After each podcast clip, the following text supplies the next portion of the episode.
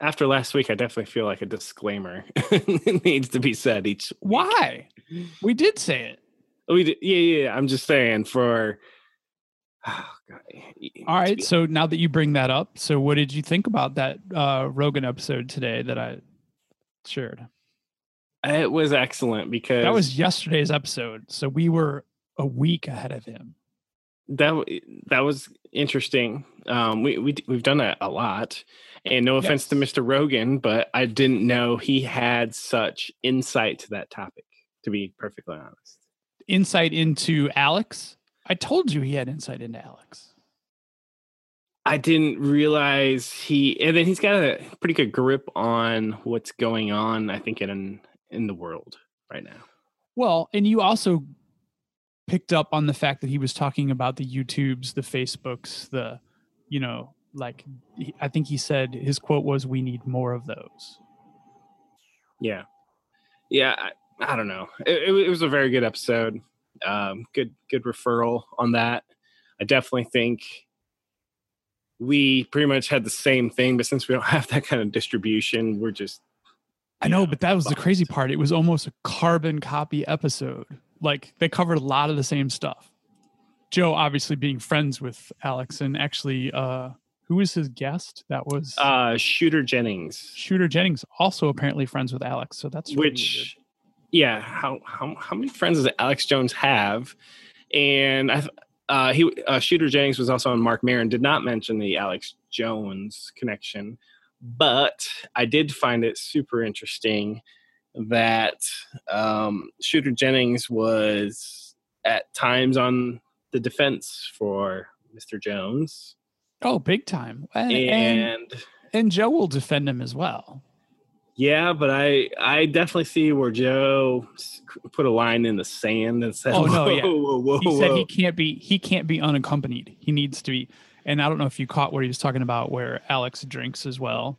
Yeah. So Alex on the air eight hours a day, three of those hours he's hammered, kind of thing, or whatever Joe said. So yeah, very interesting. And then when Joe just started lighting up, blazing up there on air, I was a little shocked to be honest. I'm like, you got to be kidding me, YouTube. I mean, I, I, get that it's legal in certain areas, but you know, so is certain uh, acts of humans doing things to each other, but we don't put that on YouTube, you know so interesting fact about him and his YouTube uh I don't know, his YouTube channel, I guess, lack of better term.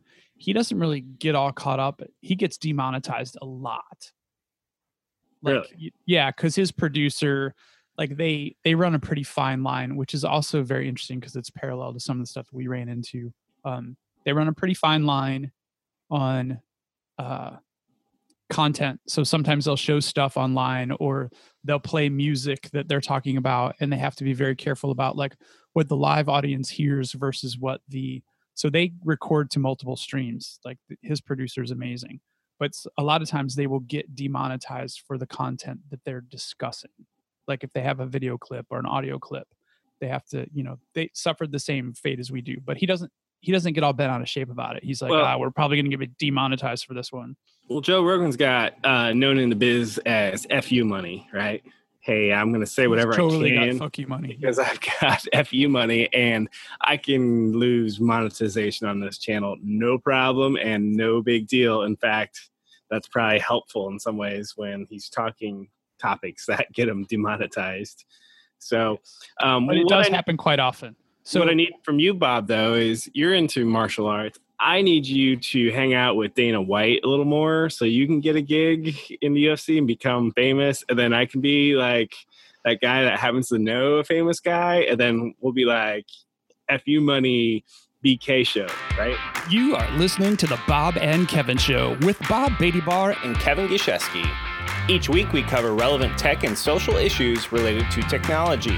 And more weeks than not, we're joined by special guests to add additional perspective to our topics. Our website is bobandkevin.show. And our episodes can be found on virtually any podcast network. Be sure to follow us on Twitter, Instagram, and Facebook. Just search for Bob and Kevin Show.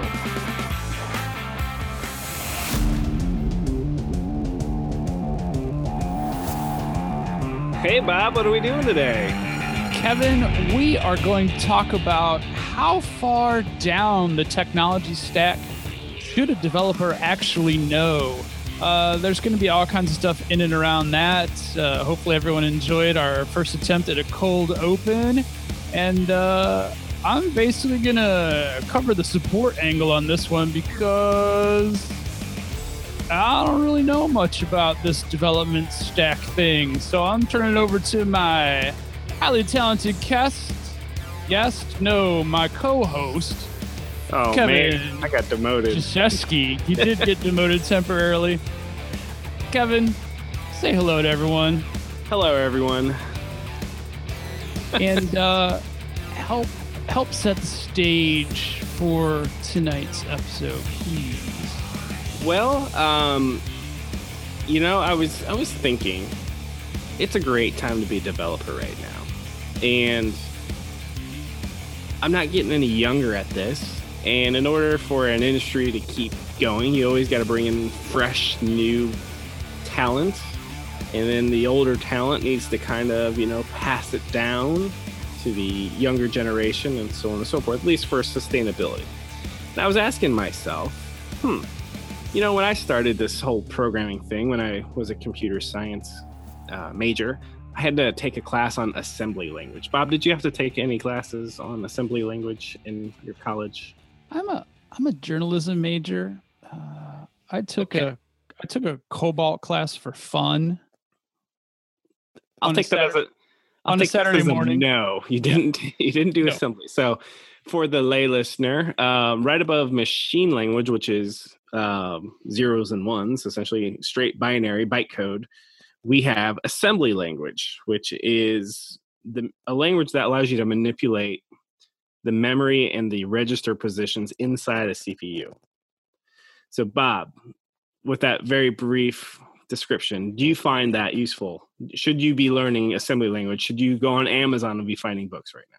So, just for clarification, we are at the very base of the stack right now, or are we at the top of the stack? We're at, we're we're we are we moved into the uh, basement of So the we're in the sub basement of the stack. Yeah.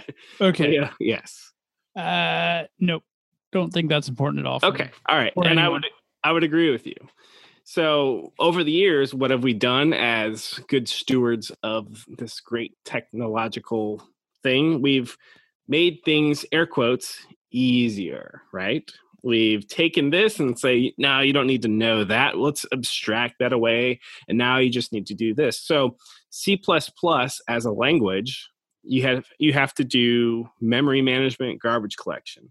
Bob, do you have to really worry about much of that at all in C sharp? I don't.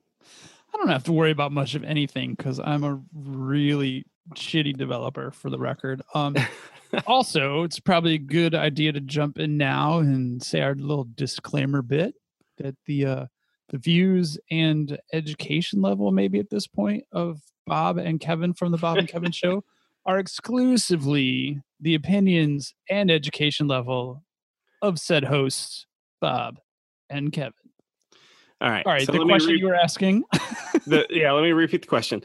So in C++, this is declaration. You have to do your own memory management. I believe you got to do something similar in Objective C um, and whatnot. And with C Sharp and I think Java for the most part, you really don't have to worry about that anymore. And we call those managed languages. So, um, Bob, when's the last time you had to really think about allocating and deallocating memory in your last app?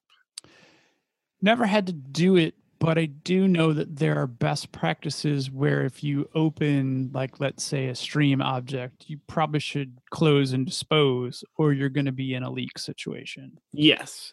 And as long as you follow that one bit of uh, advice there, that's about all you got to really think about, right? Uh, Besides from, you know, you just are shittily, shittily, I just made a word, um, allocating variables all over the place and whatnot. So, where I'm going, I am going somewhere with this. So, at some point, you got to ask yourself, okay, advancement is good. I don't need to worry about memory management, but some joker out there is going to say, well, you need to know assembly and you need to know memory management. And I would say yes if I had to do maybe firmware or embedded stuff.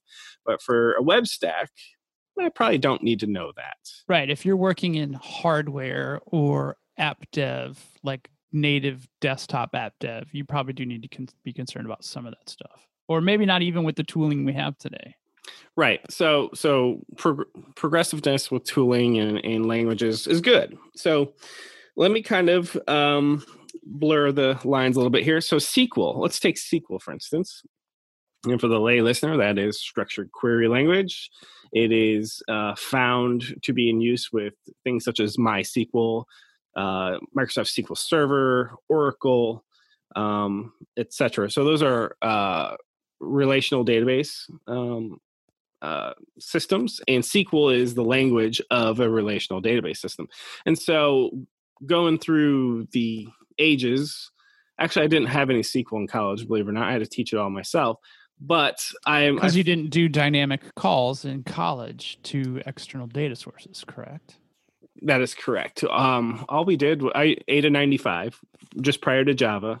It was a there's a language called Ada ninety five, like like Ada Lovelace, and it was uh, object oriented, and never got to the part because I was on a two year degree program at that point. Didn't have to deal with databases, but over the years, you realize, oh crap, I can't just have a a web page and not maybe take information store it. I mean you could email it but let's say you wanted to store it or if you wanted to not have to rewrite a page over and over and over you wanted dynamic content. You know the database is kind of your thing to make all that happen. So as we evolve mr beta bar over the last i don't know at least five to ten years we have these things called object relation relational um, mappers, also known as ORMs. Some of the famous ones are Entity Framework, I believe and Hibernate and Dapper on all on the .NET side, and then in the Ruby world we have something called Active Record and Ruby on Rails. So the question for you, Mr. Beatty Bar, do modern developers, knowing that we've kind of gotten rid of assembly, you know, from our forefront, we've gotten rid of kind of memory management from our forefront. I see a lot of code camps jumping right to an entity framework, jumping right to an active record, and skipping SQL. So the question for you is Is SQL a fundamental technology that everyone should know, or is it one that is sliding by the wayside we should be using abstractions explicitly from here on out? I think we're getting into the calculator versus longhand part of the discussion here. I I enjoy that I understand what happens at a SQL level that I can actually write a query, you know, do basic joins, things like that, you know, query a data set, get a data set, that kind of thing, uh, iterate through it. Um, but I, am also a big fan of the tooling. I, I'm a big fan of tooling because it it speeds it speeds output, speeds the course of development, and I don't have to know how to structure that query statement. So, the, I think the problem for me is it comes in when you only know an entity framework or only know an active record. A case in point, no shit, this happened at a job that I won't explicitly say who for obvious reasons. Um, and I no longer work there. Um, I, I had a simple task. I was inheriting a Rails project and um, I said, "Hey, can you get me a copy of the database?" And he said, "Sure. Let me write that script." And me thinking, "Oh, he's going to write some sort of SQL dump. Cool, not a problem." But what he actually ended up doing is he was trying, he was struggling with Active Record to figure out how to get all records and output it to a file. And I said, "Well, can't you just open you know the database and you know or, or write Open some enterprise manager and do some SQL statements you know and whatever you know uh, visual you know database visualization and he said well I, I actually don't know SQL I said ooh. Oh I'm like at, at that moment I'm like oh wait that that's a thing? That that's possible? You can be a developer these days and not know SQL and it just blew my mind. And then I I use Entity Framework uh, more and more um, I, with great resistance. I finally said, "F it! All right, we're going to use this." Um, and you can write migrations, and those migrations, you know are auto generated by Entity Framework. Thank you very much, based on you know your C sharp classes. And then you run said migration, and then well, I guess it worked. And then if you are um, you know for extra credit points, you go to your database after the migration, make sure everything looks right. The problem is, is you can only make sure it looks right if what you know SQL. If you know SQL, and I will tell you, I know SQL, and I know Entity Framework a bit, not expert, but I can tell you that a lot of times I wrote written the C sharp incorrectly, where it generated the wrong automagic commands, and now my database is actually incorrect because you know of you know obviously human error. But how would you ever know if you only knew one side of the equation?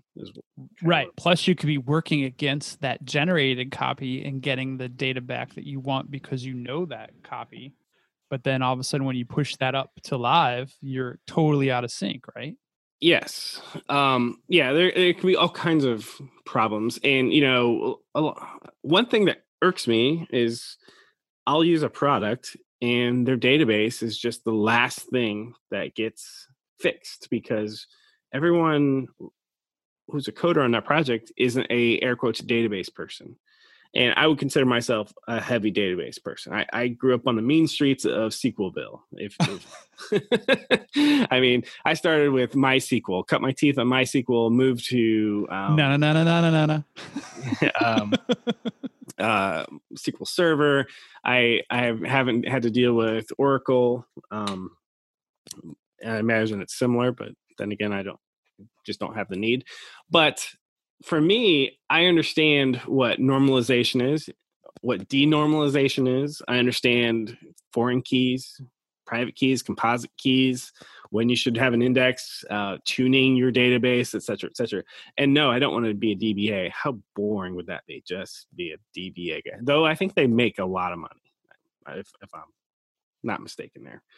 So, Bob, DBAs don't add us because we do respect what you do. Oh, I totally do. And, uh, you know, I've, I've, met a lot of DBAs who don't want the developer to have anything to do with the database either, and they want no, everything. They want be, them to keep their dirty little shitty hands out of there for sure. And they want everything a stored procedure, and yep. you know, yada yada yada. I mean, so I think reality though is you don't have a DBA working with you in most circles that I I at least am in. How about you? No, I mean, in a large organization, you do have access to them, but a lot of times they're not working on client facing work. They're the DBAs that are in charge of all the internal data management. So and yeah, I, eh, not and no offense to, to DBAs, but a lot of times they cause friction in my workflow because if I have to stop what I'm doing, ask for permission, sell them on why I need a column to be renamed or yada yada yada. I mean, there I've worked in organizations where it's taken a week to get a column added. Not just, to not to divert where we're going here because I do know that we're on a path, but I kind of felt like where we were going here is an illustration of like just bad workflow in general, though, because and we all know this sometimes database schema gets developed on the fly and that's probably not right. I don't know i i i, definitely so i try to sketch out some things but you know invariably when you get into the weeds when the rubber meets the road you go aha you have those aha moments and then you go well this can't be this this, this has to go over there. One of my assumptions in planning is now false and now let me fix that. And so I need, I want that flexibility to say, damn it, there's a problem. Let me fix it right now. I don't need to make this a week long, five meeting, six sign off decision here. Let's right. But done. I know that this is probably a whole nother episode unto itself, but should the output dictate how the data is structured? Well, oh man, you really opened Pandora's box or, or, or can of worms, I guess is probably the better uh, exactly. This is a chicken egg total conversation. Well, so there's such thing as domain driven design and data driven design and i think a lot of developers get stuck into a data driven design. Well um, what would the database be then? Let's build on top of it as opposed to i like coming at it a different way. What's the problem? Let's solve it and oh by the way where are we going to store it? Because i'd never like the idea of starting with a database. I want to start with well, what's the problem? What's the words we're going to use? What's what's the interaction between these nebulous entities? And if those entities need to manifest as a database, great. If they need to eh, manifest as a bunch of text files, great. And if they need to manifest as a Redis NoSQL solution, great too. I, I don't like coming to a uh, app with, well, we're going to use the database. Now what? Check, you know, that's step one. All right. So I'm going to inject here that anyone who's listening who fills more of that DBA role, we would love to have you as a guest on a very near future episode to discuss slash debate this exact topic. So, because I don't want to get us too far in the weeds on database first, database last, because we're talking about how far down the stack we get, right? Yeah. So let me even rewind. Let me take it. Let's get us back on track here. So another thing that I was looking at is this concept of coding camps, and I think uh, there's free ones, which I think are great, and then there's for pay ones. And when I hear about the for pay ones, I'm like, ooh, this must be great. And then you you read a lot of these, and they promise you a lot of things. A that you'll basically be a black belt ninja when you're done with this either 12 or 24 week or whatever you know thing is and we're going to get you a job and it's going to be great so you, All you shared some of those fee.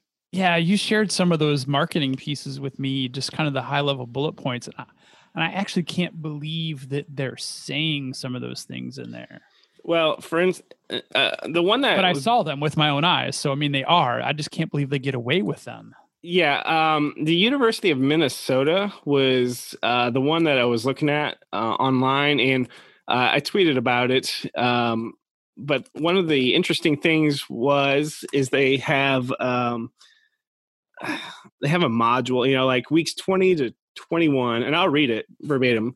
Um, it says Java is a mature programming language trusted across the software industry to build safe, scalable, and robust applications. And uh, you will what will you learn in those two weeks? Create scalable web apps, APIs, and services. Take a deep dive into core Java and object oriented programming and build a foundation and common build tools for projects such as Maven. Bob, can you do all that in, in a language you've done right now? Uh, or let's take C sharp because you're probably not a Java guy. Two weeks. Can you build scalable apps uh, with C sharp in two weeks with no knowledge prior coming to it? Well, let's put air quotes around scalable because I know that that's what the course material is. Can I learn to build a function that takes various parameters input and analyzes those parameters and outputs something different based on the request. Yeah. So in two weeks you could learn to write a hello world function that passes in the name of the person you're going to say hello world to and output a scalable thing. And you could even take it and analyze if it's giving a comma delimited list and change the tense of the output based on the number of inputs. I would consider that scalable.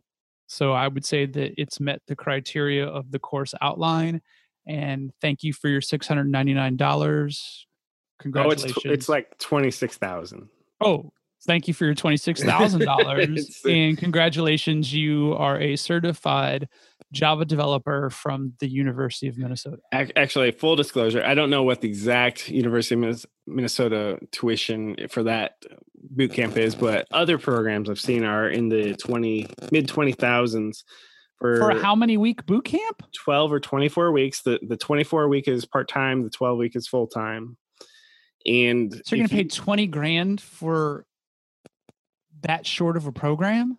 And the, uh, another resource I found basically is selling you on the idea that you'll start out 60 to 70K just as soon as you take this 12 week course. You give us 26, we'll give you 60 to 70 by getting you a job is is really what I'm So you can you get a job in you can get a job in New York City making sixty to seven thousand dollars and be at the poverty level doing grunt Java development. Yeah, because I'm pretty sure if you take that same, co- you know, that same person with the cost of living that I have around here, you're definitely not getting. Yeah, you're not getting that in Columbia City, Indiana. No way. So, um, have you? Okay, I'm not going to ask this question because I don't want you to like reveal work stuff. But no, go ahead. Me, come, come on, try. We'll see. well, I'll go hypothetical. Hypothetically, okay, Bob and I. So you've seen Office Space, the Bobs, right? Well, we don't have two Bobs; we have one Bob. So um, we have to inter- We're interviewing a person for a job, and their resume is, well, I was a truck driver, and now I went to a code camp, and now I'm applying for a junior developer for your organization. What is your gut reaction to any of that? So let me preface this with: I hope people can change from a job they don't like into one that they do want to do, like computer science. But I'm a little worried here that we're, we're selling people a dream, a false dream here. So that's the person sitting in front of you. What's your questions for them? so people who know me are not going to be shocked by any of the things I'm about to say. One, I don't care what their previous career was. Two, I actually probably don't care that they went to a boot camp. They their resume got through somehow some initial flag, you know, marking thing, and I was asked to conduct an interview. So I conduct the interview and I ask some logic based questions and reference back to another episode that we had. Yes, I will let them go out on YouTube and uh or not YouTube, Google, same place, same thing, and uh, get their answers. And I'm going to judge them on the quality of their output and the methodology to get it. And it doesn't necessarily even have to be correct. Okay, so So good. I don't points. care if they took a boot camp or not. All right. So uh, if you're a betting man, and I'm forcing you to be one, even if you aren't, what's the chances of a code camper who? Well, just I, I don't want to. I don't want to just say, oh, they're not going to be good enough because they could be. Which, if you have a computer science grad and a code camper, do you think you would have a leaning towards the computer science grad ver- over the code camper? Flawed question, but I'm going to go ahead and answer it anyway. Um, and and I'll, I'll go ahead and quantify each uh, and qualify each. So, um, my computer science grad is going to graduate with all the sunshine blown up their ass that the university is going to give them, and they are going to think that they know the exact way to do everything in every single instance. The code camp person, on the other hand, is going to be freshly graduated from their 12 week crash course on how to be the best they can be given a 12 week crash course in that specific language. One of the things that I'm hoping that those instructors will be teaching them in those 12 weeks is this is not necessarily the right or only answer to solve problems. I'm giving you a foundation for future learning. So, back to the things that aren't going to surprise anyone, I'm going to give both those candidates an equal opportunity and I'm going to sniff out the ego of that computer science grad and probably know that that might cause issues down the road because they think they know the right answer to everything. Damn. So did the does the pendulum swing so far for Beatty Bar that oh I'll show this computer science grad. so is that a possibility? Uh no, because people will also who know me think that I have imposter syndrome and that's actually not true because I only know enough to be dangerous. All right. So- So, I can sniff bullshit when I smell it. all right. So I, I do like your idea of well I don't know show me what you can do. You made it here now show me what you can do. That's basically what you're getting at. Right. Because now this paper that this resume that I'm holding up means nothing. Show me what you can do now. You got you got my attention. Show me what you can do. right? That's basically what Right. we're Well, Okay. and for the computer science grad who thinks that it's their way or the highway because that's what they've been programmed over the course of their degree, pun intended. I'm going to challenge them. Well, what if there's another way? Tell me what the other way is. And yeah, I, th- I think if they, they can't struggle. talk the way out of that, they would struggle. Yes, exactly. So so let me ask you the the crazy HR question: Does the code camper even make it to your desk? That is a question I cannot answer because I don't work in HR. Okay, because But- and the, But if if the code camper now, all right, so let's let's think about this. In small organizations, there's going to be lots of overlap between HR and all the other departments. So there might be some sniff testing that happens before it gets to my desk. In a large organization, there's sometimes even automated processes where they're looking for keywords and phrases. If the code camper knows how to structure a resume with the right, you know, keywords and phrases to get past the initial sniff test, they're going to get to me. So if it, yeah, and I think if it said University of Minnesota, JavaScript, SQL, you know, front end, you know, had some buzzwords, they probably would pass that. Right. And if it's got the word certified in there somewhere, because I think those code camps give you a certification, yeah, I think it's very valid. Uh, yeah, I don't. I think most of them are not accredited because you can't use like a GI Bill or anything with them. Right. But, but the University of Minnesota still walk out with the certification, even yeah. if it's not accredited. Yeah, and again, I'm not picking on the University of Minnesota. You just happen to come up in the Google results. I hate it for your SEO people. They actually are winning for you. Anyway. um, okay, so let me kind of take us back here. So if I want to, here's here's the fundamental question. Ooh, pun intended or not intended. So it's a matter of fundamentals versus learning the flavor of the week because your computer science grad is going to learn what a different data constructs are, where your code camper isn't. Your code camper is going to be right into Bootstrap. They're going to be right into React. They're going to be right into an ORM and then they're probably going to be right into WordPress.com as your hosting, which are all valid things. However, when shit hits the fan, I would tend to think that the fundamentals person can understand the root cause analysis way better than the person who's running the flavor of the week. And the problem with the flavor of the week is, is the flavor of the week is called flavor of the week for a reason.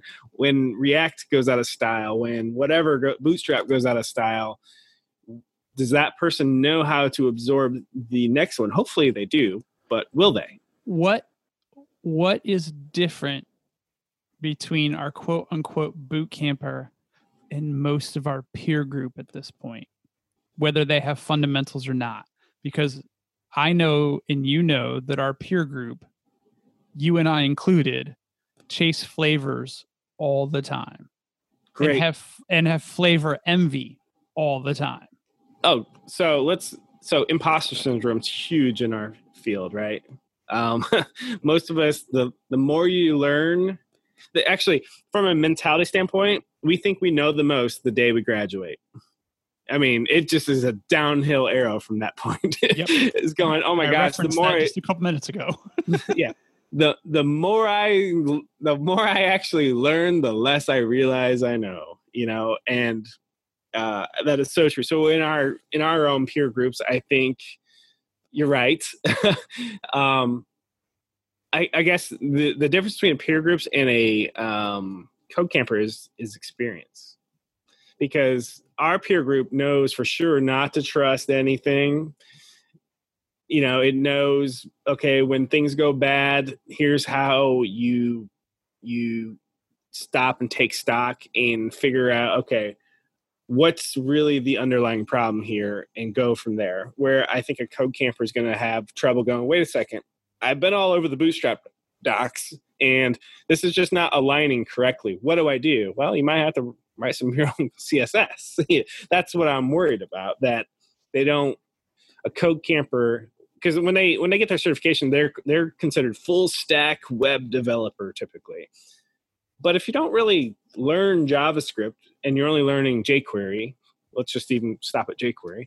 And if you're not learning CSS, you're just learning um, Bootstrap or being handed Bootstrap, and you're not really, uh, or you can even take it to a CMS. Well, I didn't really make my own site. I just downloaded the CMS, and it could be WordPress, it could be whatever.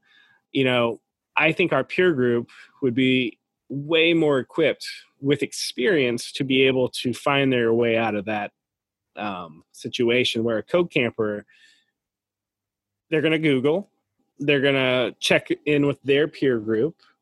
Whoever's a smart cookie in that peer group is going to be very popular um, with everyone else. And i think one of the things they promote is a sense of community with your classmates which is great because in the real world i think that's fundamental uh, to have. Um, so what I think a code camper needs to do is pair pair up with an experienced person. But what I think happens a lot too is a code camper gets put into these lone wolf shops and they are just scared stiff because they don't have that support system. Right. So that's a whole nother wow, we've picked up two new show topics within 30 minutes. because that whole mentorship kind of idea is a whole nother conversation. So if you're still listening and you have opinions on mentorship versus not, uh, definitely give us a shout and let us Oh know. well, if- and if if people don't like mentorship, I don't want to hear from because I think mentorship is that great. You know, Right.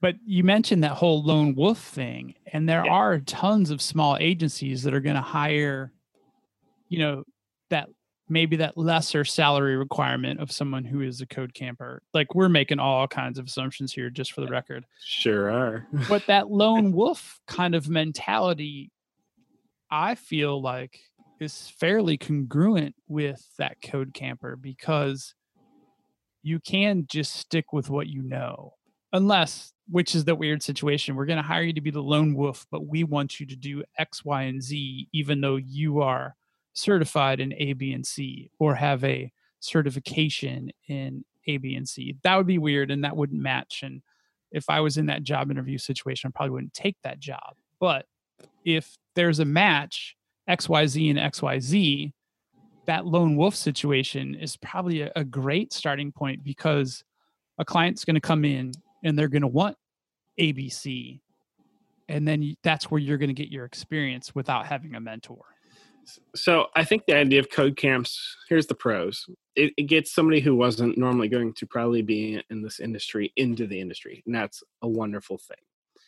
But I think there people are looking at this as an opportun- capitalistic to opportunistic type mentality, where oh, you want to come be in this career field? Well, here we'll take your money and we'll promise you X, Y, and Z and a job at the end. And the people who take code campers are going, hey, yeah, I'll take these people and we're going to pay them low and we're going to have these high expectations for them. So, what I'm kind of getting at is it's good, but it feels like there's a seedy element here that I can't really articulate that well. And I don't know if it's that great. So Bob's going to step in and play the role of huge dick here. Um, we had an episode not too long ago about college. Is it worth it? So where do, where do code camps fit into that whole scheme? Because Ah. now we're both in agreement that maybe college isn't always necessarily worth it. So so you're right, and good good gut check there because you know I don't think my problem's so much with code camps. I think it's what they promise because they're they're they're churning out full stack air quote developers in 12 weeks or 24 weeks, part time, full time, whatever, and I think they're focusing on frameworks instead of fundamentals. And I think if they were to focus on the fundamentals, people would be like, okay, great. Now I know what fundamentals are, but I still can't make an app. Yeah, but the fundamentals are a four year degree, and a code camp that focuses on framework and tooling is a 12 week. I would say take you four years and give you two. I, I took a two year associate. Yeah, all right, right. It's not really four years. You're right. But that's still two solid years. The other two years, spoiler alert at colleges, is money making for the college. Okay. All right, moving on. Uh, did I just do that? Sorry, was my mic on? yes, it was a hot mic situation. ah dang it uh fake news um so i mean i think fundamentals are obviously fundamental because when entity framework shits the bed actually it's not entity framework shits the bed it's when you make entity framework shit the bed how do you fix it well the only way you know is go oh this is i can't use an int here this is a, actually a decimal oh i need a nullable type here i can't use a a hard type here oh i need a GUID here i can't use a string you know and a lot of that gets lost when you just say, "Oh, well, here's entity framework, and it's going to do all this magic behind the scenes for you. Just accept it." And I'm a close to the metal guy. I, it's I, I don't like stacking. If the stack gets too high, it feels like Jenga to me, and it's going to topple. That's just me. So I, I So you okay. so you like to be as close to the core as possible. no, I don't think I can agree with that statement. I like to be closer to the core than Then all the floating way on the end. right? Uh, yeah. Instead of floating in the ether. I want to where the center of gravity is. If I if if this analogy holds true, I want to be right where the center of gravity is. I don't want to be above it, and I don't want to be below it. I want to be right where I think I can keep control of this unwieldy thing, you know, as best I can. So there is an amazing uh, Aubrey Marcus podcast. This is a total tangent. Uh, look it up because he interviews a woman who talks about how an idea comes from the ether to, you know, reality, which it Right. falls through the stratosphere. So it's very much along this stack. So I would recommend that uh, episode highly for anyone listening and you, Kevin, as well. so we, we've talked about SQL. We beat that horse to death here. So let's look at the back end and let's use our uh, sacrificial lamb known as .NET C Sharp. Um, so .NET gives you a framework and they hide a bunch of complexity. They're doing web calls for you. They're doing some system drawing stuff, you know, for you. They're they're doing a lot of stuff, and we just accept that. So we're already uh, standing on that stack you know whether we want to or not you know if you do .NET you, you start right there and then when you have a bunch of NuGet packages of dependencies then you start in, inheriting all that stuff um, so and then there's frameworks on top of frameworks um, like unity 3d is a video game framework for c sharp and it's overwhelming it's doing so much for me that some of me goes this is great but the other part of me is oh my gosh i'm so at the mercy of somebody else's framework that I'm so lost, you know, and that's where I start to feel okay, I'm, I'm uncomfortable here. I don't know how this would work underneath. But And that's why a- do you care? Um, in general, I shouldn't care. You're right, but but um, it's a debugging thing. You know, it's like okay, I need at least a general. I need the gist of how the water's going through the pipes here. I don't just want to go. Well, you know what? There's water coming out of the pipes, and don't worry about it. At at a fundamental level, I want to understand because when the water stops coming out of the pipes, I want to know where in my house to go start pinching around, you know, banging on which pipe. You know, same with electrical. You know, uh, all these subsystems. I kind of want to fundamentally know what is going on. When I make a web request call with .NET C Sharp, I know they're handling the HTTP protocol for me. But you know what? I know the HTTP protocol. I know what a GET is. I know what a PUT is. I know what headers are. I know what a payload is. I know when I should use put, patch, delete. Um, so when I start bringing on dependencies and other frameworks, I kind of fundamentally want to know, okay, what is what is the problem that this framework is solving for me? Let me understand the, the concepts and the gist, and then let me allow it to do it for me. So I use Entity Framework, but only because I know SQL. If I didn't know SQL and I just use Entity Framework, I would feel very uncomfortable, I think. Going, well, this is doing this thing with this database, and I don't know when it doesn't work. I just don't know what to do, man. I don't know what a database does besides store my stuff. You know, I need to have a working knowledge of all that. Is that crazy? I'm struggling with that question right now because if it doesn't work, but you're still relying on the framework, does your knowledge of it allow you to fix it? Or are we back to build versus buy? Um, it's obviously a fine line, but when you get one of those error, me- so any framework loves to give you error messages, and a lot of times it's super cryptic, and you're just on the safari mission. You know, you, you go out in the outback, notice Stack Overflow, and then you know you gotta make sure you go armed. You know, there if you want to ask a question. And with a thick skin. absolutely and and uh, typically i don't ask questions on there because i just don't want to deal with that so i'll go try to find some brave soul who asked the question and got an answer And a lot of times i'll be like nope that's not my problem. Nope that's not my problem. Because there's like 10 there's one green check mark and there's like 10 of well for me this worked. Well for me Right. that didn't work. This one did work. It's like okay so i got to sort signal through noise. And the only way i can sort the signal from the noise is if i know fundamentally underneath okay it's got to be something to do with x and that's where i need to pan and scan through the errors. And if i didn't know anything about the underlying so, i'm not saying like i understand any framework code i'm just saying okay guys we're trying to put we're trying to do an insert here into a database and it's not working so either I, there's something wrong with my table or there's something wrong with my code. There's one of the two. And I, you know, I can, I can divide and conquer like that, where I can't divide and conquer in Unity because Unity is just like this amazing 3D video game render that solved all your problems for you. Except when it doesn't work, you're like, I, I, I don't even know what to Google at this point. I have no idea what to Google. Let me call Bob. Maybe Bob knows. no, well, but that's pretty interesting that you just segue to that. So you and I had an interaction earlier today where we did some pair programming, which means Bob said, Kevin, how the hell do I do this? and so you gave me a lead on a solution. I implemented it. And when I said thanks, it actually was working. I came back to that exact same code in the exact same spot, and it was throwing an error. Between those two instances, you said, you know, you could probably just use JavaScript for this. And my reply was something along the lines of if you can thwart it before you have to manipulate it after the fact, let's just do it on the front, which really means on the back in this instance.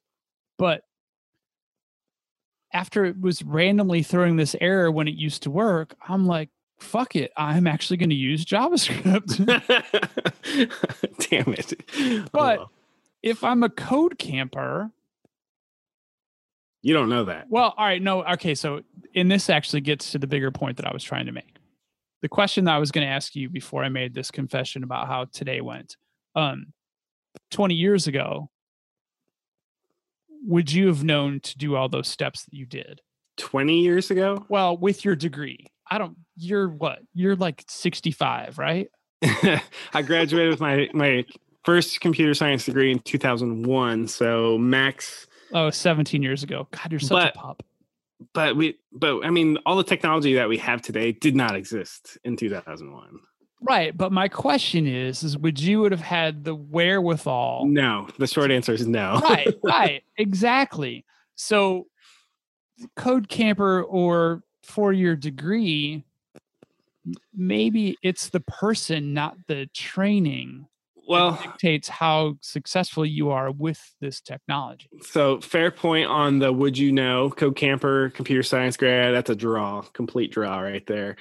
But the computer science grad, if you could say, "Hey, dude, um, here's what the protocol is," or "Here's here's you know we're we're moving data because that's basically all we do anymore. We're web we're data plumbers. We're moving it from here we're putting it over there and in between we might be like making it red or blue you know? Right. okay. We're filtering out heavy metals here we're letting them pass through here but we're filtering out the cleaning agent. Right. Yeah. Um and i think a computer science grad's going to know more on the lines of well maybe not but I, I guess i guess my problem is the uh, the co-camper is learning a specific, a very specific framework, and so does computer science person. You know, they they learn Java or whatever it is in, in school. Gosh, maybe you're right. well, no, but I guess the biggest point that I'm trying to get to is that really, and we've hit this theme several times.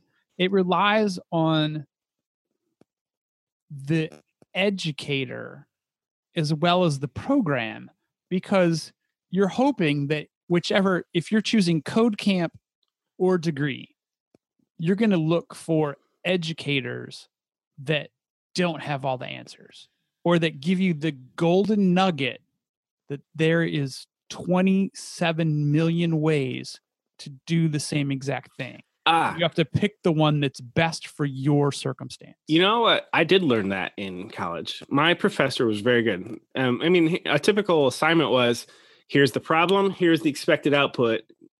Go make it do that. And you could do it any way you wanted. And of course, your your prof would be like, "Yeah, that would work that way, and it does work that way, but you might want to do it. You know, keep keep looking. You know, keep looking for answers." Where I don't think you have that sort of time with a code camp because literally you're supposed to learn Java in two weeks, right. and then next thing, next it's like, whoa! I I learned Ada ninety five over the course of a year in two two semesters, and one semester had maybe twelve assignments. It was like one a week or something, you know, and for the whole year. And at the end of that, I'm like, holy crap! This this is hard, man. and you know, so how can we how can we condense that I mean, there's got to be an advantage somewhere uh, with a computer science guy. I just maybe can't articulate it. Maybe not. Maybe I'm just totally I don't, biased. I don't, I don't know if there is. I think, um, so, all right, take the word code camp out of it. How often in your career have you been challenged with something that you didn't know and understand, and you had to come up with a solution and learn it for like you had to give yourself your own code camp? often and Yes. the one in the last few years is queues. So i haven't had to use i mean queues are a use case that a lot of big businesses use but almost no small businesses use or and almost no like marketing website situations need. A queue is basically a way to distribute workload and basically defer work.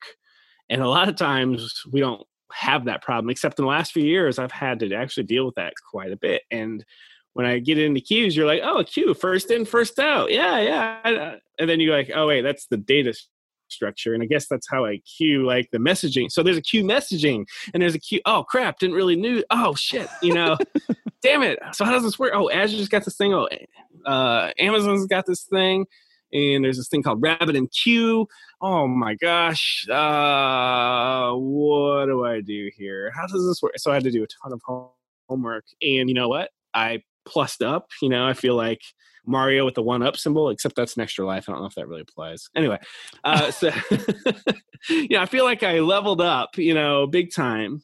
And you're right. In in those moments, I was essentially a code camper. However, I was an experienced code camper. All right. So that's my next question, though. Is that you as an individual, or is that you as a result of your degree in computer science? Well, uh, to be perfectly frank, I discount a lot of my computer science degree.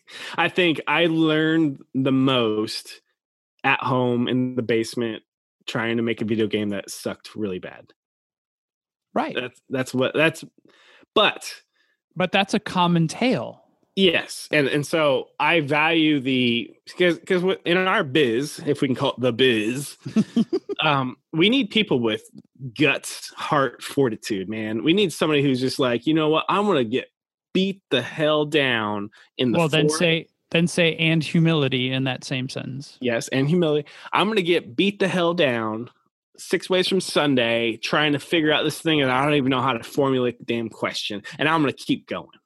That's that's basically if you can do that with outside, and you're doing this in the basement of your own house on your own time when you could be out at the club, you know, and that's what you're doing. I want to hire you. Right. You, you come here. So so you could get your foot in the door based on that intestinal fortitude of the person that you are and have one code camp certification. Possibly, but Nope, I still nope, have this. just- nope, you just admitted that that was true.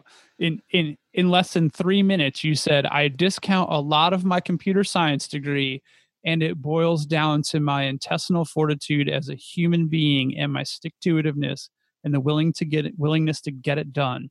You could have been a plumber. Oh wait, you weren't a plumber. You were a soldier. guilty as charged, except Yes. it, it's not a 12 week program. This is a, it took me years of going, man, is this. But the day you decided that you wanted to do it, you had all of the components that go into your success today. yes. Not to mention you're also smart as fuck. But Oh, thanks. Uh, I'll send you a dollar, PayPal. um, so, but you know, when I look at some of these code camps, I'm also looking at them as graduation factories. Hey, you pay us the money, we'll get, we'll place you this job. We'll give you certification. Wink and a nod. You know, and so I'm looking at the, the at the employers too. I mean, uh, if you're a good employee, you better do your damn diligence. You know, just you know, you know that's that's your thing. Do your diligence. But I also don't want to see where oh hey, you tired of working at McDonald's? You want to be a computer science engineer nerd, whatever, you know, the title they give you? You give us X number of dollars and we will promise that we can get you in this job. All you got to do is hang it, you know, make it through 12 tough weeks. I feel like that's how it's marketed. but how is that marketing any different than for your university marketing? How is that any Uh, different? Um, this would be a great time to uh, plug our is college worth it oh wait we already did that one. We did that, Um, but yes, you should check it out for sure. But how is it any different? Why is that marketing any more like uh uh what do you call it? Disingenuous. slimy Yeah, slimy or disingenuous. well so it's gonna sound it may sound like i'm in an ivory tower or whatnot because i have i have two degrees and i almost had my master's before i decided eh, i don't need my master's I- literally quit my last class.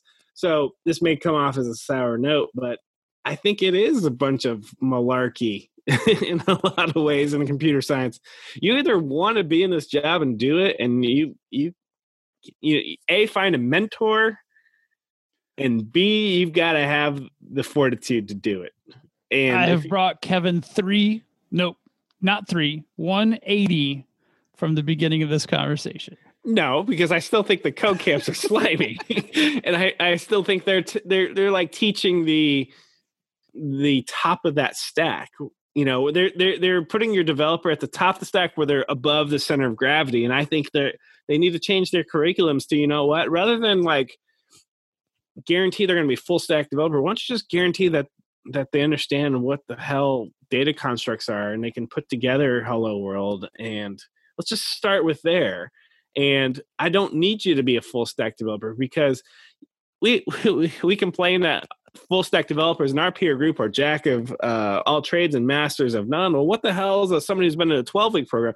They're a jack of no trades and master of none, Yeah, well, no, they're a jack of one trade, which is whatever they took the code camp for. well, Jack for of, well, jack of, not master, jack of. Well, the, it's a full stack thing. So when you only get two weeks on Bootstrap, two weeks on Java, two weeks on you know some hosting platform, are you even a jack at that point? Wow, this was totally unintentional, but we have actually uh, cross marketed so many episodes in this because we have a full stack developer episode as well. This is crazy. So this was a, full disclosure. I kind of poo pooed this topic when Kevin suggested it last week, but um, this was uh, this is very good. Um, so back to wow, uh, this could be my imposter syndrome, which I really don't have, which I guess is a symptom of posture, imposter syndrome. But if someone, I would love to take a code camp in a topic, like even even the jack of all trades topic, like the full stack developer code camp. I would love to take it because I guarantee I would either solidify fundamentals or learn fundamentals that I didn't have. I'm saying they don't even teach fundamentals. I bet you they do. We've never, You know what they? neither they one probably- of us have ever been in one of these code camps. That's that's true. We're totally making uh, assumptions here. So we can do like a Bob and Kevin undercover. Now, I can tell you that both of us have taken certification classes or software specific certification classes. How how many certifications do you have? Oh, I've got like a dozen. Yeah. So, how long were those? Well, full disclosure, all you have to do is test out. so if you can So- test So, out- how is that different than a code camp? Just for the record. Um, well, certifications are a money making scheme. Let's just say it. Uh, a plus, net plus. Yeah, they just will take your money. Just need to pass the test. So you walked out from taking the test without any skills on any of your certifications? I'm saying I came to the table with a shit ton of experience, and I just made it official. Right. So you were resume building. Uh, actually, so I went to WGU for my bachelor's, and this is gonna sound weird. We didn't have grades. All we had was certifications. So you, Snowflake school. Snowflake school. you want to have 10 classes I, I literally completed four classes in one day i took four certifications passed every single one of them and i said well that was a great year of school and or semester and look forward to the next one and um yeah So I have some certifications in very specific pieces of software. And I will tell you that for me personally, each and every one of those classes, I saw the, you know, you've paid the fee, we're going to make sure you pass it. I've seen that aspect of it. But because of who I am as a person, I have actually, um, I've actually, uh, I, I've actually benefited from a fundamental standpoint from each and every one of those classes.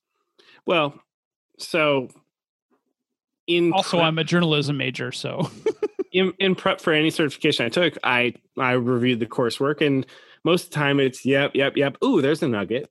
Yep, yep, yep. Ooh, there's another one. Yep, yep, yep. Okay, I'm ready. So I'm not saying it's not without its value, but I also would say it's limited limited on their value and i really don't think you call them resume builders i really don't think people care that i have a plus net plus security plus you know things of that right now.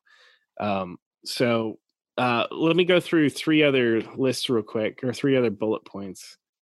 Um how far down should a developer know hosting and slash networking? I mean we'll call that cloud we'll call that on premise maybe they don't care it maybe depends on the size of the organization. Like, I mean, a developer, in my mind, if you're if you're in a fully staffed organization, developers shouldn't have to know about hosting. all right Developers right. Shouldn't care about hosting. let me let me totally screw with your your standpoint then. Yeah. um the i'm trying to make a web call from code and i'm getting it just won't con- i'm just not getting it. It just won't connect. Now what? So now you have to go well where's the resource? What's between me and that is it a firewall issue is it a Well, but that's not but that's not hosting. That's internal networking. So Well- also in a, also in a full staffed organization, you're going to have an IT department that says, "Hey, I'm trying to connect to this outside resource on port XXXX. Why can't I make that connection?" So then your Ooh, network. ooh, ooh, resource- stop you don't even know to ask that question I do. You do, but I'm saying somebody. I'm okay. To my okay, point, okay, okay, okay, okay, okay. so you're going to say to your IT department, your fully staffed IT department, that I'm trying to make a, a an HTTP request, and they're Right. going to say, "Oh, that's port 80." They're going to know.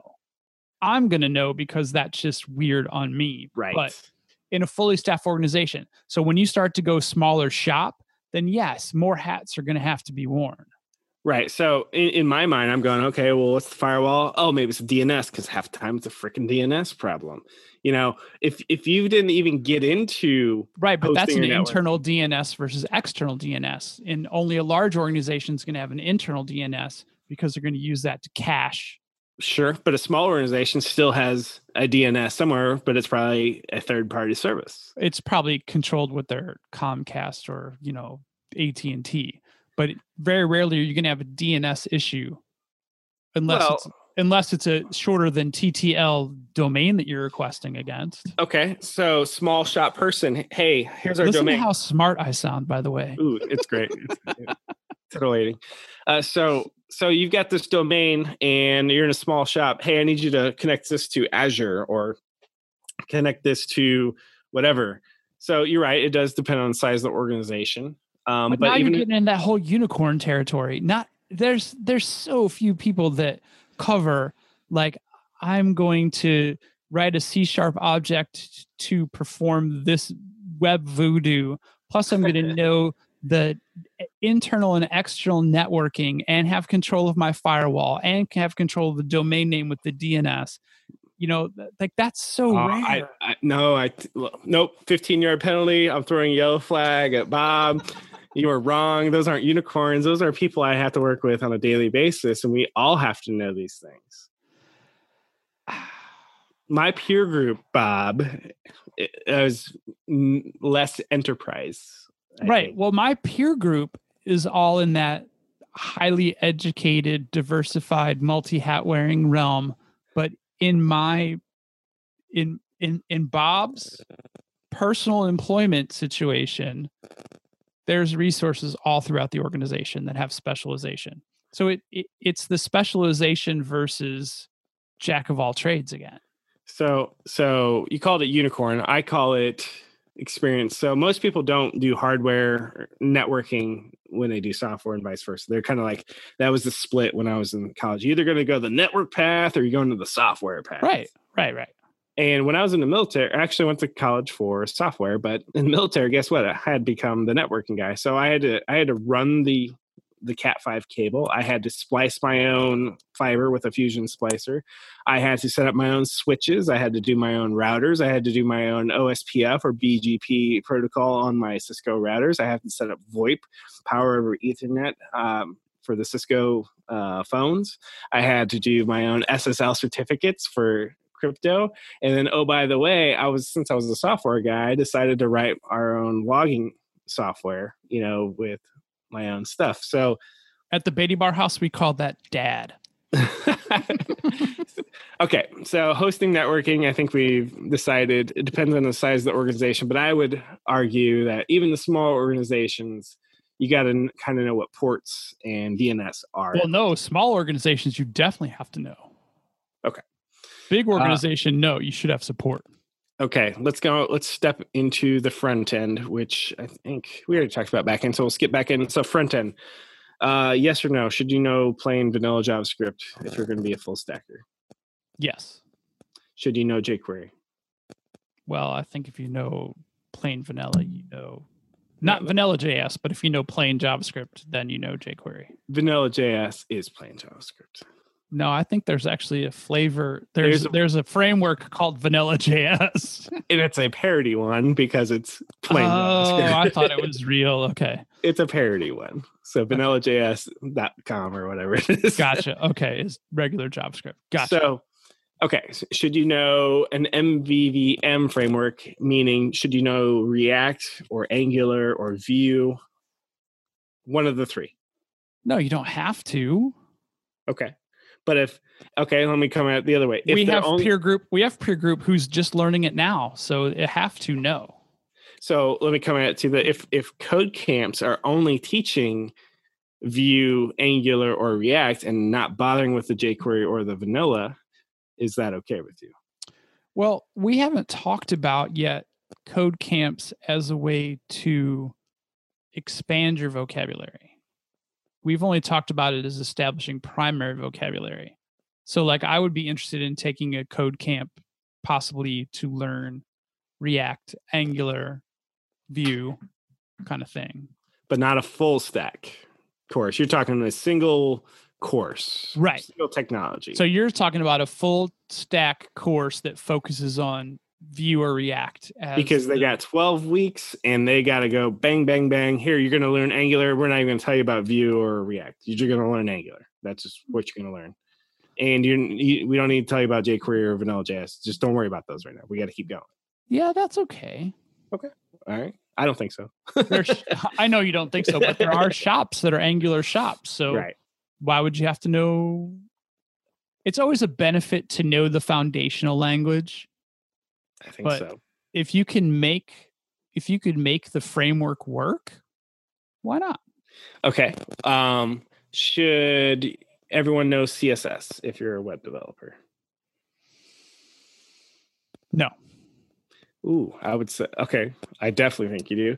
I have I, I have developers that I don't want to have any all right, think about your think about your standard stereotypical relationship with internal IT. I don't want my internal IT to give me anything other than the raw output. I don't want tables decorated with inline CSS. So I don't want them to know even how to do that. well, that's great. Okay. Um, should developers um, if if code camp says here's bootstrap but we're not going to tell you about css are you okay with that yes because okay. because at that point they're just learning markup. They're learning decoration. They don't need to know how to make that class do something. I'm okay with that. Um, what about a css preprocessor? Let's say you have a developer who i wonder when we're going to get to those. Um, no i don't you know what? That's um that's a specialized i know you can't but that's a specialized class of uh, full disclosure. I don't use them you don't have to. Right. It's one of those things once you get started it's hard to look back right but people will come to me and they're like hey we're going to build this um, billboard website but we've got to run it through like Sass and we're going to like you know precompile everything because we want to get that 0.005 bump in load oh. times i'm like no fuck it. Well, that's what that's not what precompilers are used for, though. That's what minifiers are used for. CSS preprocessor is basically just a different way of writing your CSS so you don't repeat yourself. And you can focus and do mixins and use variables in your CSS. Yeah, if you write good CSS, you don't need that shit. Oh man, we're totally on different planets right now, man. so, like, you're approaching instance, it as a developer. I don't approach things as a developer because So- guess what? Spoiler alert: I'm not a developer. just just the ability to to have a variable. Let's say, okay, the color, my primary color is this hex color right here, rather than me having to do a control H and re- find and replace every time the client wants to change the blue from this one to that one. All I gotta do is just change one variable, and it just changes it. And then I can have a primary, I can have a secondary, I can have a tertiary, I can have, you know, That's like that. super great, but I will argue till the end of time that the setup time to do such a thing probably equates to the Control H find and replace time. Well, Mr. Mads Christensen has made it so easy in Visual Studio that I bet you it is actually faster than Control H. you know what? That's probably very true, but how many front end developers are using Visual Studio for the front end development? That is 100% true. because Taylor, who I work with, he loves VS Code. Shockingly, you know, it's a Microsoft product, but apparently that's all the rage. However, I don't know what he would do for his CSS or what he does do for his CSS preprocessing. I'm pretty sure he uses Sass. Um, Right. And he probably uses something Mac based, I'm guessing. He does. And so he may use a gun or no, he uses Webpack. I can tell you that right now. So that's what he uses to actually roll all that stuff up. Right. To minify it all. Yep. And yep. Okay. So clearly a code camp is not going to teach all that because again, we got to go. We got to go, guys. Keep moving. Keep moving. Right. you know, and plus, there's 27 ways to Sunday. I mean, right. that's the bottom line. Okay. Um, let's see what else is there to talk about in the front end world? Okay, actually, we talked about task runners like a Webpack Grunt or Gulp. I, I don't know if they would teach those. Maybe they do actually teach. Hey, all you gotta do is do npm install X, Y, and Z, and bam. Just don't worry about how it works. It just works. Right. And don't worry about all the dependencies that get pulled in when you push that npm install. Oh Don't worry if you need so those. many. Don't worry if you need those or not. Just go ahead and let those bloat your project file and it'll all come out and end with a minification. You're right. And I mean, Or you could write, or you could just write plain old vanilla CSS. Well, it's the old problem of, hey, uh, I've got to import these 10 npm dependencies so I don't have to um, figure out if uh, this number is null or not, you know, in JavaScript. You know, it's something ridiculous like Right. that. Okay. All right, Bob. Uh, once again, I don't think we solved anything. God, no, we Um, did not solve a damn thing, but we had a great conversation and we totally emphasized yet again that Bob and Kevin come at equations from very different perspectives. Yeah, so so if we if I were to put a bow on this, basically I just need somebody who really wants to do this. I don't care whether you went to uh, college or code camp. What can you do for me, and how willing are you? Er, or how are you at the ability to adapt to the ever changing landscape? And oh, by the way, on Twitter today, there was pretty much a chorus of echoes of people saying, "Gosh, it is so hard to keep up with everything these days." Even the experienced people are going, "Man, this is just tiring. This is just tough." I heard I heard A, so hard to keep up. B, what else can I do other than this? And C, am I too old for this? I Yeah, saw we that as well. oh man. I know. Yeah, because I got to ask myself. So to answer the question of how to keep up, maybe the problem is is we're trying to hold on to the the low low low, low things on the stack, right? Maybe we need to let those go. Yeah, But I don't know if I can do that. It's like, you know, it's, maybe that's why we don't have a lot of COBOL programmers anymore because they never wanted to move on from COBOL, and you know they just died off. I don't know. Worst class ever. okay, well, got any uh, final thoughts on this, Bob? Uh, you know what? I, just to echo what you said, it doesn't matter what courses you took, where you came from. I'm looking for problem solvers, and I I try to think that I am one of those as well. And uh, thank God for Google. All right, Bob. We just have one more piece of business, and I need you to bring the light.